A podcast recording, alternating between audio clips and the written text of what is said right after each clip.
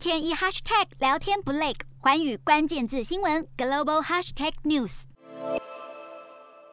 一箱箱疫苗由飞机送到非洲乌干达，世界卫生组织 WHO 主导的疫苗分享计划，也就是 COVAX，要让疫苗能够公平分配，更成为贫穷国家的保命符。最近，COVAX 疫苗配送剂量达到十亿剂，有一百四十四个国家跟地区受惠，达到重要里程碑。但疫苗的分配依旧严重不平等。世卫最新数据显示，收入较高的国家有百分之六十七的民众已经完整接种疫苗，但低收入国家却只有百分之五。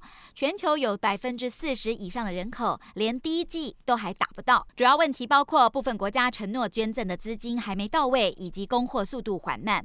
COVAX 执行董事奥莱利亚表示，疫苗生产商经常拖延给 COVAX 的供货。他呼吁要提高透明度，让外界知道是否有国家插队抢疫苗。而美国媒体日前指出，有疫苗厂商优先出货给富裕国家。许多学者呼吁各国支持豁免新冠疫苗的制裁权，期盼药厂能够主动配合技术分享跟转移，来加快疫苗生产。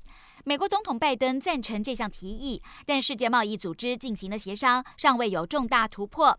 AZ 的来源国英国以及 BNT 来源国德国都持反对意见。上个月，COVAX 宣布将改变过去供应疫苗的做法，会将资源集中给施打率最低的国家。世卫一再表示疫苗分配不均，但效果似乎有限。各国政府是否真的能够兑现捐助承诺，以及施压国内的疫苗制造商，将是 COVAX 能否发挥最大作用的重要关键。而尽快让全球民众大家都能打到疫苗，才有望让这场疫情早日结束。